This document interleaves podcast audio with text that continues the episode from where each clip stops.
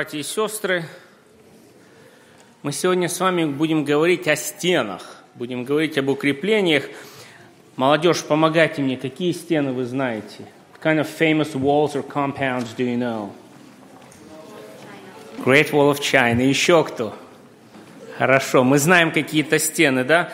Я думал, может, кто-то назовет свой забор в том доме, где живет. Тоже у кого-то великие стены. Великая китайская стена. Хорошо, действительно, это такая вот нам известная историческая протяженность на тысячи миль, а ширина ее 10-16 фитов, это вверху, внизу и того шире, высота большая, строилась веками, вот. Но это далеко. Я, когда думал тоже про стены, я вспомнил немножко ближе, что и мне роднее.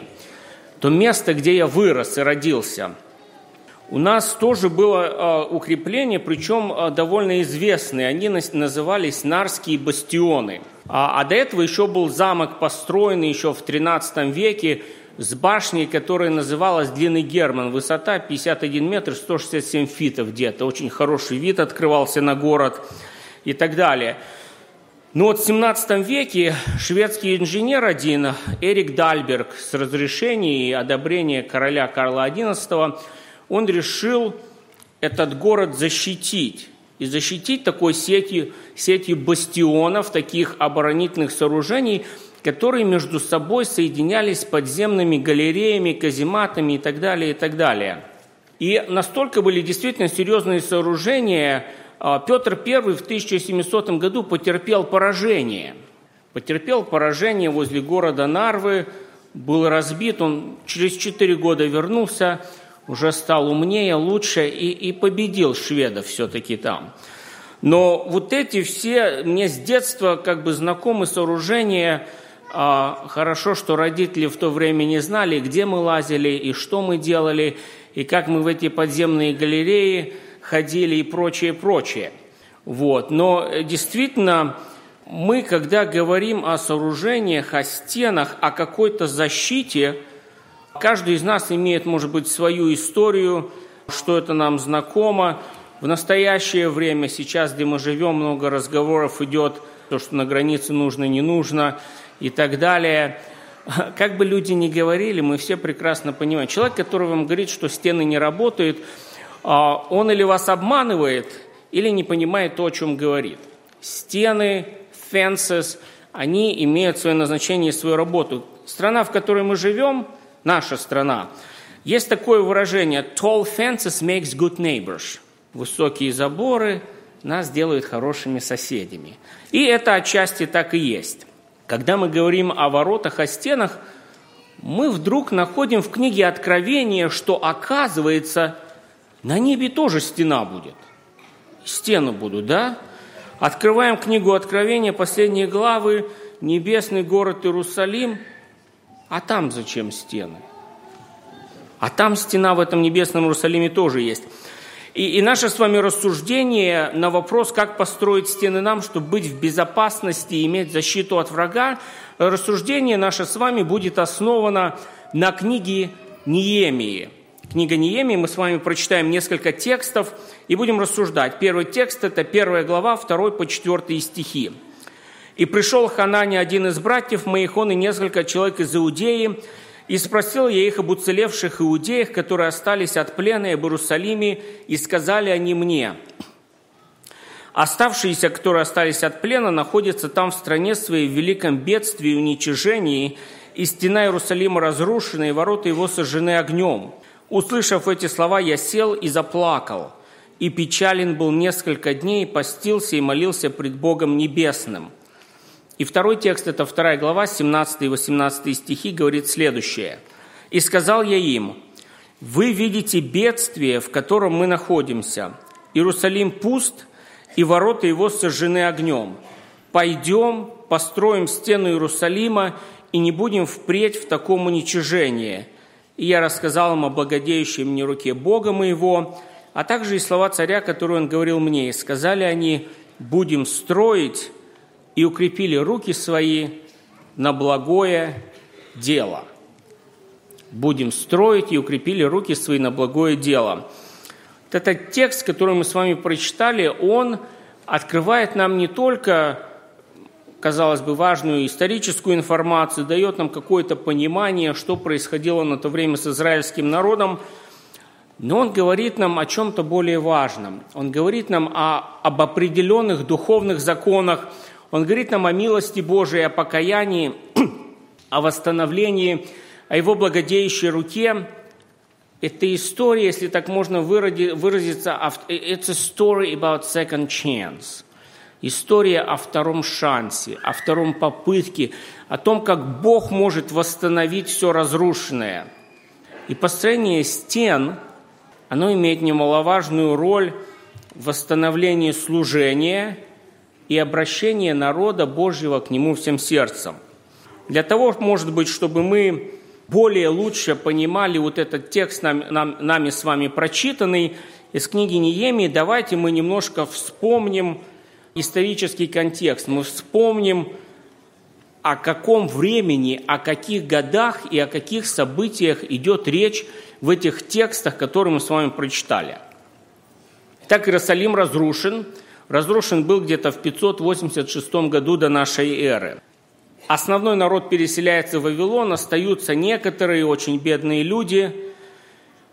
И на этом фактически завершается существование иудейского царства, иудейского государства. Проходит всего лишь 50 лет. Проходит всего лишь 50 лет, и персидский царь Кир завоевывает Вавилон, и тем самым могущественное некогда царство, которому все подчинялось, перестает существовать. Бог поменял историю мира, историю человечества за короткое время. Нету Вавилонского царства. И Кир издает указ в 538 году, где он говорит о том, что иудеи теперь могут возвращаться в Иерусалим – восстановить служение и жить там. И самые первые переселенцы, они возвращаются, возвращаются в Иерусалим в 537 году до нашей эры, начинают в первую очередь строить жертвенник, вот, и потом пытаются восстанавливать храм. Когда они начинают восстанавливать храм, э, наблюдается или рождается такое противодействие со стороны тех жителей, которые населяли эту местность – и это противостояние и, и попытки восстановления храма длятся порядка шести лет.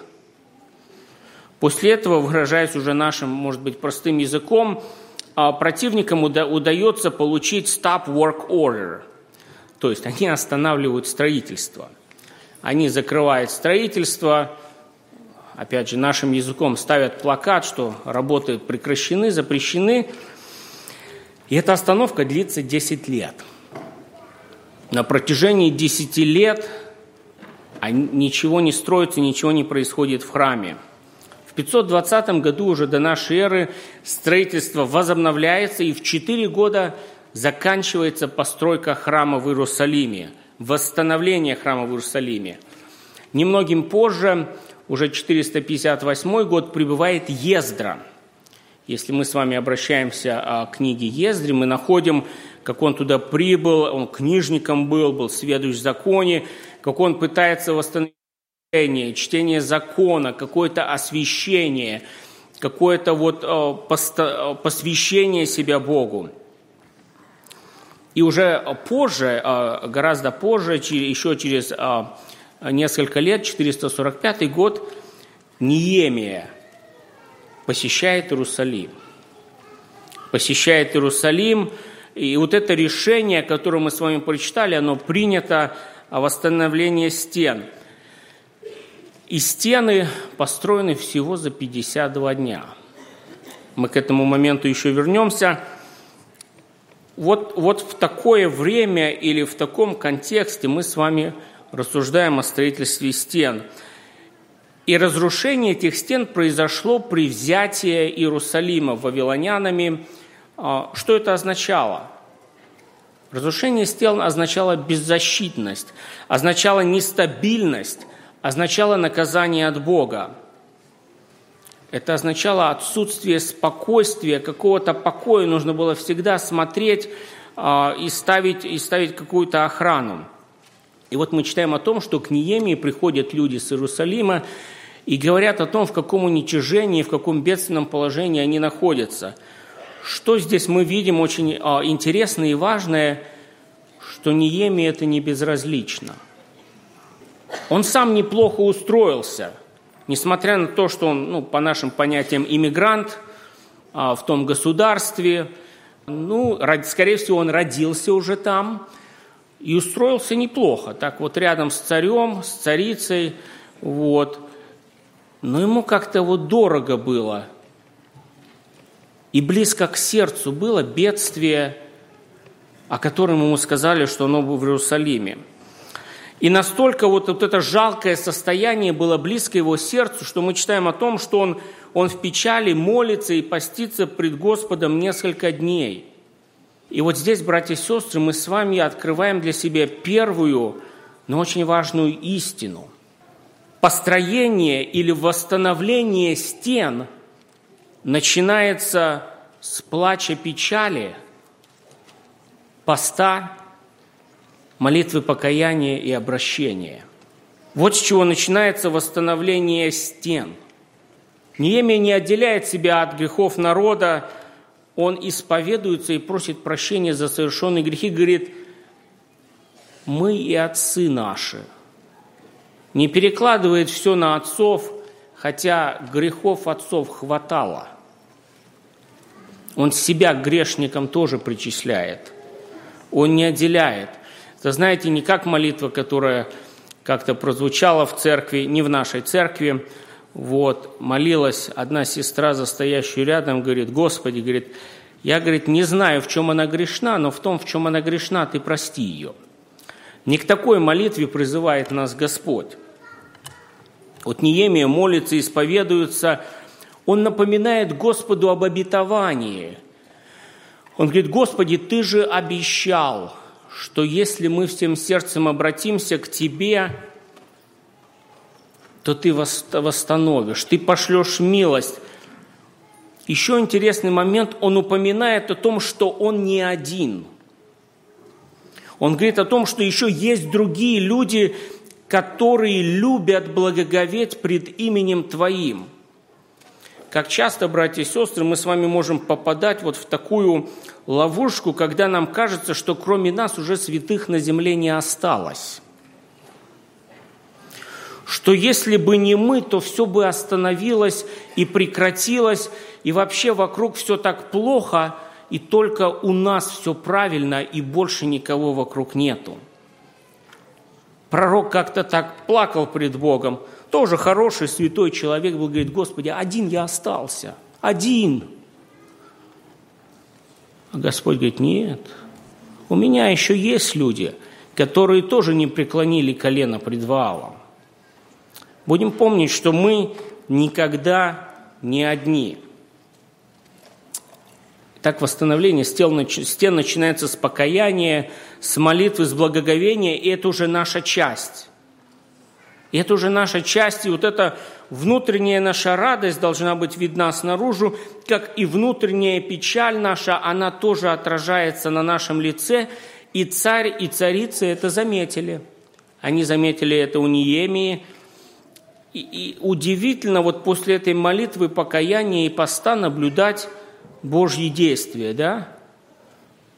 Буквально мы перелистываем страницу Библии и понимаем, что Бог действительно не медлит исполнением своих обетований, но часто просто долготерпит нас. Ему часто приходится подолгу ожидать нашего первого шага, нашей молитвы, нашего покаяния, наших слез, нашего исповедания – Неемия отпрашивается у царя, прибывает в Иерусалим, осматривает повреждения. Он не приехал, знаете, вот и, и сразу собрал совет, говорит, вот, давайте, идеи какие есть.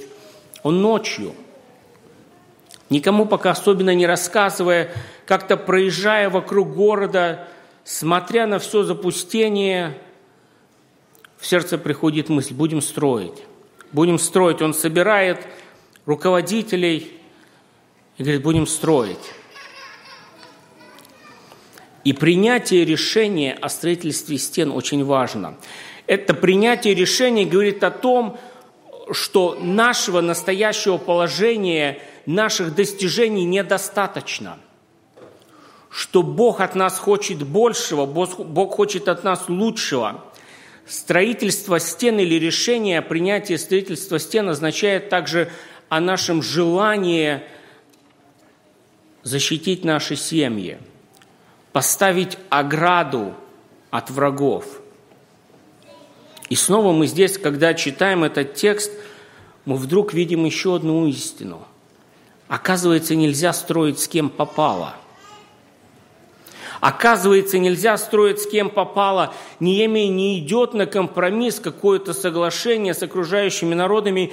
И нечто подобное Зарававель и Иисус сделали, когда они строили храм – книге Неемии, в 20 стихе 2 главы мы читаем, «Я дал им ответ и сказал им, Бог Небесный, Он благопоспешит нам, и мы, рабы Его, станем строить, а вам нет части и права и памяти в Иерусалиме». Оказывается, не с каждым еще можно строить и вступать в соглашение, когда мы хотим иметь защиту от врага. И третья глава Неемии, которая именно описывает сам процесс строительства, а, я вам признаюсь, на протяжении многих лет я ее как бы так пробегал глазами, уж очень-то много имен, как-то, ну, вроде что там еще можно увидеть, найти. Может быть, и вы также, как я это делали, мы иногда склонны пропускать вот такие отрывки с перечислением событий или имен – вот, перейти к другой главе, может быть, надеемся что-то большее для себя найти. Но я хотел, чтобы сегодня мы немножко наше внимание все-таки остановили на этой третьей главе и посмотрели на описание строительства, а обратили внимание на некоторые детали. И в основном, когда мы вот ее читаем, даже если внимательно читаем, речь вроде как бы идет описание, ну, обычной такой, обыденной процесса строительства. Ну, работали и работали, ничего вроде плохого, ничего выдающегося, но есть несколько моментов, которые мы находим в этой главе, на которые нужно все-таки нам обратить внимание а, и посмотреть, а может быть я среди них тоже где-то там. Один из моментов интересных, которых мы находим, говорит о том, что знатнейшие не наклонили шеи своей поработать для Господа своего. О чем это нам говорит? – Знатнейшие не наклонили шеи свои поработать для Господа своего. И вопрос, который мы как бы должны задать себе, не знатнейшие мы или нет, мы должны себе задать другой вопрос. Трудимся для Господа мы или нет? Начинаем мы с малого, или мы как-то вот так ждем, чтобы нас, ну, если послали, вернее, поставили на служение, ну, чтобы не меньше заместитель старшего пресвитера или там руководитель какого-то отдела или объединения.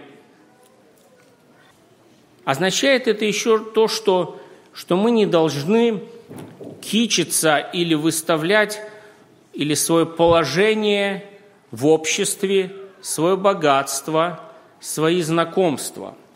Пред Богом это, в принципе, не имеет большой силы. Люди – они увидят и оценят, насколько вы близко находитесь к Богу, смотря на ваши действия и слова. Писание призывает нас хвалиться Господом, да? Не нашими знакомствами, положения, которые достигли, уровень образования, уровень вот этих знатнейших, у которых шея не двигалась.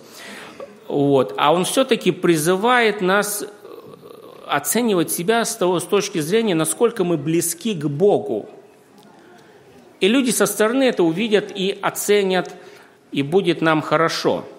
Находим мы несколько категорий людей в этой же главе, которые делали больше отмеренного. Это были люди, которые работали сверх нормы. Мы их описание встречаем в 11, 13, 15 и 27 стихах – там, что они вот второй не просто свой участок отработали, написано, на втором участке работали. Потом написано, что вот они дополнительно еще делали вот, вот эту стену. потом снова второй участок они делали и так далее, и так далее. То есть были группы людей, которые делали больше, чем минимум. И мы, как верующие, естественно, должны всегда, Писание призывает нас даже на наших производствах и на учебе делать все как для Господа. А делать все как для Господа, это означает всегда делать больше, чем на 100%. 100% это bare minimum. Это могут и язычники делать. А описание все-таки говорит, что мы должны делать больше 100% для Господа.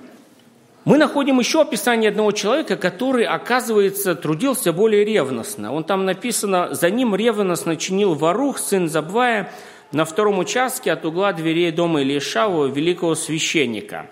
И мне почему-то хочется верить, что он ревностно трудился не потому, что рядом с его участком работал священник и мог сказать ему, что-то ты тут не очень хорошо работаешь. Я думаю, что он ревностно трудился бы, даже если бы рядом с ним священника не было. И вот этим тоже оценивается наша ревность, да? Дети, ваша ревность, когда ваши родители смотрят, вы ее проявляете, а в нашем случае, когда на нас смотрит преподаватель или когда наш начальник рядом с нами, и тогда как-то все ревностно, все быстро делается, все выполняется, а как начальник ушел, ну так сразу вроде уже break time. Все, можно сесть, отдохнуть немножко, подумать, порассуждать, вместо того, чтобы работать.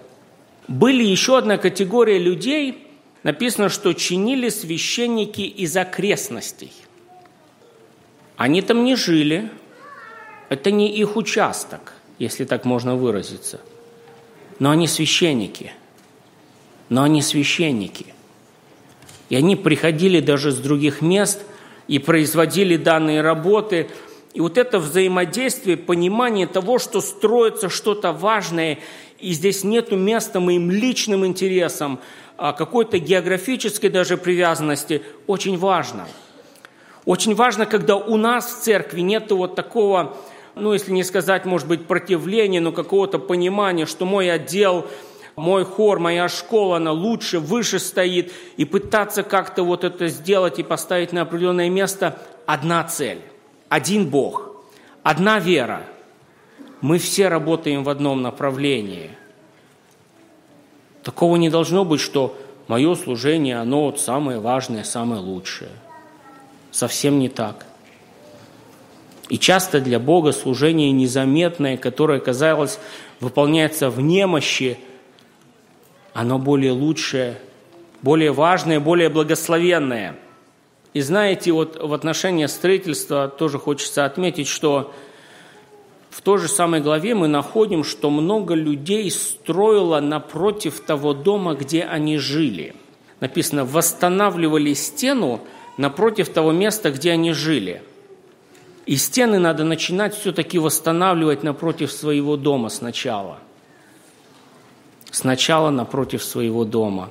Я не имею морального права учить и указывать другим, как им построить свои стены, если у меня все беззащитно, все жалко, все шатко, все валко и ничего нету. Я просто пред Богом не имею морального права на это. Указывать другим всегда легче, подсказывать со стороны, как сделать, как построить, как лучше, всегда проще. Но Писание призывает нас не к этому. Если мы делаем только все со стороны, то мы становимся на уровень законников, лицемеров и фарисеев, а это уже мы становимся в положении людей, которые не строят, а разрушают эту стену изнутри – еще один интересный момент, который находим в этой же третьей главе, оказывается, строительство стен – это не эксклюзивно мужское занятие. Читаем в 12 стихе, «Подле них чинил Шалум, сын Галюхеша, начальник полуокруга Иерусалимского, он и дочери его». Он и дочери его. Оказывается, сестрам, женщинам, девушкам есть место – и они занимают важное место в строительстве и возведении этих стен. От них зависит, насколько быстро эти стены будут построены. От них зависит, вообще будут они построены или нет. От них же зависит, будут ли мужчины, которые строили бы эту стену. От женщин зависит обстановка внутри этих стен. Я не хочу здесь, чтобы у вас создалось впечатление, что теперь мы все на них переложили, вроде они за все ответственны, а мы на башню забрались, ушли на рыбалку или еще куда-то, и на этом наше закончилось. Совсем не об этом. Но женщины в строительстве стен играют немаловажную роль. И мы должны помнить об этом. И вообще в этом строительстве, опять же, читая эту третью главу, мы находим, что работали не только строители, мы там находим и ювелиров – мы находим и аптекарей, мы находим и священников, и привратников, и начальников строительства стен. Нужно всем. Мы посмотрели на стены. Но знаете, можно при строительстве стен впасть в крайность. Одни стены, постройка одних стен – это не христианский подход. Это не христианский подход это уход в монастырь, это самоправедность, это называется замуровать самого себя. Что нужно еще, о чем не забыть? Ворота. В этом строительстве, когда мы его читаем в третьей главе, помимо стен есть ворота. И мы находим 10 ворот. Находим 10 ворот. Вообще, когда действительно начинаешь вникать в эту историю, столько для себя удивительного обнаруживаешь, даже читая имена вот этих ворот. Я, может быть, только буквально быстро коснусь, но каждый имеет свое значение. Для жизнедеятельности, для того, чтобы этот город функционировал и, и, и действительно был полностью предназначен для обороны и защиты от врага, все эти ворота имеют свой смысл. Первый из них – это овечьи ворота – Через эти ворота попадали жертвенные животные в храм. Это нам говорит о спасении, это нам говорит о жертве Христа. Мы находим рыбные ворота. Воротами доставлялась рыба. Христос говорит, вы сделаете словцами человеков. Говорит нам о евангелизме, о нашем каком-то примере. Были старые ворота. И здесь мы тоже для себя открываем удивительные истины, как чтобы не гнаться за новым, что нужно останавливаться, интересоваться путями древними, путями добрыми – Древние – это не, не знак равенства между добрыми. Древние и добрые. Не все древнее, но доброе. Мы здесь тоже должны быть внимательны. Ворота долины. И здесь мы вспоминаем о долине смертной тени, об искушениях, об испытаниях и вспоминаем о смирении. Ворота навозные. И такие нужны только, тоже в городе. И здесь мы э, этими воротами вывозилась всякая скверная нечистота из города – и Писание призывает нас очиститься от всякой скверной плоти и духа. Ворота источника, речь идет о живой воде, о том, кто будет ее пить, не будет жаждать вовек. Ворота водяные, мы понимаем, что символизирует Слово Божие, Писание, что этими воротами действительно доставлялась вода и подпитывалась э, вода. Ворота конские. Ворота конские символизируют подготовку к войне и к битве. Этими воротами доставлялись кони. Ворота восточные. А вот эти ворота, они открывались в городе самые первые. Связано с как-то с ожиданием. В настоящее время они замурованы, вот, символизируют уход тьмы и наступление света. Именно а, где находились эти ворота, солнце всходило, отступала тьма, наступал свет – эти ворота напоминают нам о восхищении церкви, о том, чего мы ждем. Ворота Гамифкат, рассмотрение, регистрация. Эти ворота, а, там стояли, а, стоял столик, люди проходили, которые были гости, они регистрировались. Также этими воротами возвращались воины с битвы и получали вознаграждение – их приветствовали там. И эти ворота нам тоже говорят о награде, говорят нам о венцах. Но знаете, что вот, э, вот, вот эта вся история строительства, которая описана здесь, она была не без проблем. Проблемы возникли уже по ходу строительства, и мы читаем, что вот на полпути они строят и говорят, что сила ослабела у носильщиков. Враги начинают угрожать, говорят, мы в середину вас возьмем, вы, говорит, и не поймете, когда мы зайдем, перебьем вас всех и они вынуждены строить с оружием в одной руке и, если так условно выразиться, с мастерком в другой руке. Это тоже символ для нас. Нам тоже важно иметь и одно, и другое. Одно направлено на то, на строительство самого себя, своего внутреннего человека, другое на, на помощь и защиту для других, которые рядом с нами. И знаете, как часто мы, может быть, не заканчиваем то, чего начинали. Как часто последний отрезок, он бывает очень тяжелый для нас. У нас есть такой интересный, то есть такой маршрут, когда идешь на гору Рейнир нашу, и, и первая часть до Camp Muir начинаешь где-то порядка с 6, по-моему, тысяч feet, доходишь 10 тысяч 100 с чем-то feet, и ты идешь по снежному полю, как минимум больше половины пути. И вот последняя часть, когда ты идешь, последний, может быть, четверть мили, снежное поле, вот под таким углом ты впереди видишь строение вот этого кемпа, и ты идешь, и это чисто такой же, я понимаю, психологический фактор. Казалось, ты ногами двигаешь, двигаешь, ты видишь эти здания, но они не приближаются. Такое ощущение, как они стоят на одном месте. И часто приходится опускать голову и просто идешь, считаешь, считаешь шаги, поднялся, вроде ближе должно быть. Как, как важно нам не остановиться на полпути, пройти до конца, закончить это строительство. Другую проблему, которую столкнулись эти строители, написано, что они отдалены были друг от друга. Братья и сестры, а для этого церковь нужна. Для этого церковь нужна, когда мы собираемся вместе. Война никогда не выигрывается одиночками. Только когда вместе я, я, я до сих пор помню, несколько лет назад здесь брат наш говорил проповедь а, на книгу «Судья», а, написано «Пошли в Лаис», написано, что побили, город, побили его мечом, город сожгли огнем, некому было помочь, потому что он был отдален от Сидона и ни с кем не имел дела. Вот такой отрывок. И когда мы ни с кем не имеем дела, когда мы только вот себе, когда вот только семейная церковь нам нужна – мы отдалены друг от друга. Мы никогда не выиграем эту войну. Стена завершена в 52 дня. Когда окружающие люди увидели это, они понимают, что это сделал Господь. Стену построить в нашей жизни может быть только Господь. Итак, строительство завершено, но работа не закончилась. Строительство стен завершено, но работа не закончилась. И дальше Неемия ставит священников на служение. Образовывается там хор, который сделает служение, левиты несут служение, приносятся десятины и так далее.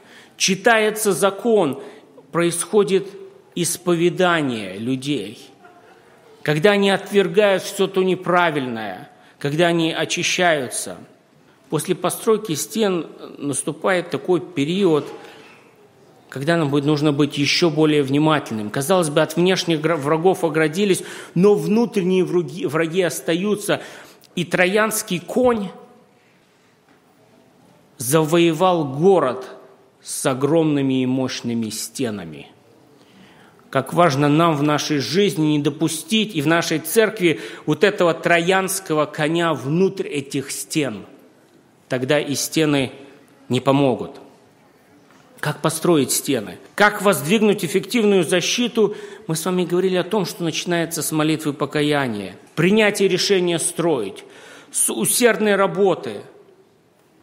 Что эти стены символизируют? Чтение и исполнение Писания, отделение от мира, почитание Дня Воскресного. Там ворота не отпирались в этот день, чтобы ничто не заходило – в святой город. Почитание Дня Воскресного. Поддержка дела Божьего. Не быть беспечными. Иезекииль 38 глава 11 стих говорит, «Поднимусь я на землю неогражденную, пойду на, безо, на беззаботных, живущих беспечно, все они живут без стен, нет у них ни запоров, ни дверей. Полагаться на Господа». В книге Захарии, когда мы по средам разбирали, мы читали этот стих – «Я буду для него, говорит Господь, огненной стеной вокруг него и прославлюсь посреди него». Господь наша защита, наша ограда, наша стена. От нас требуется только выполнить нашу работу усердно, как для Господа. Благословит каждого Господь в этом из нас. Аминь.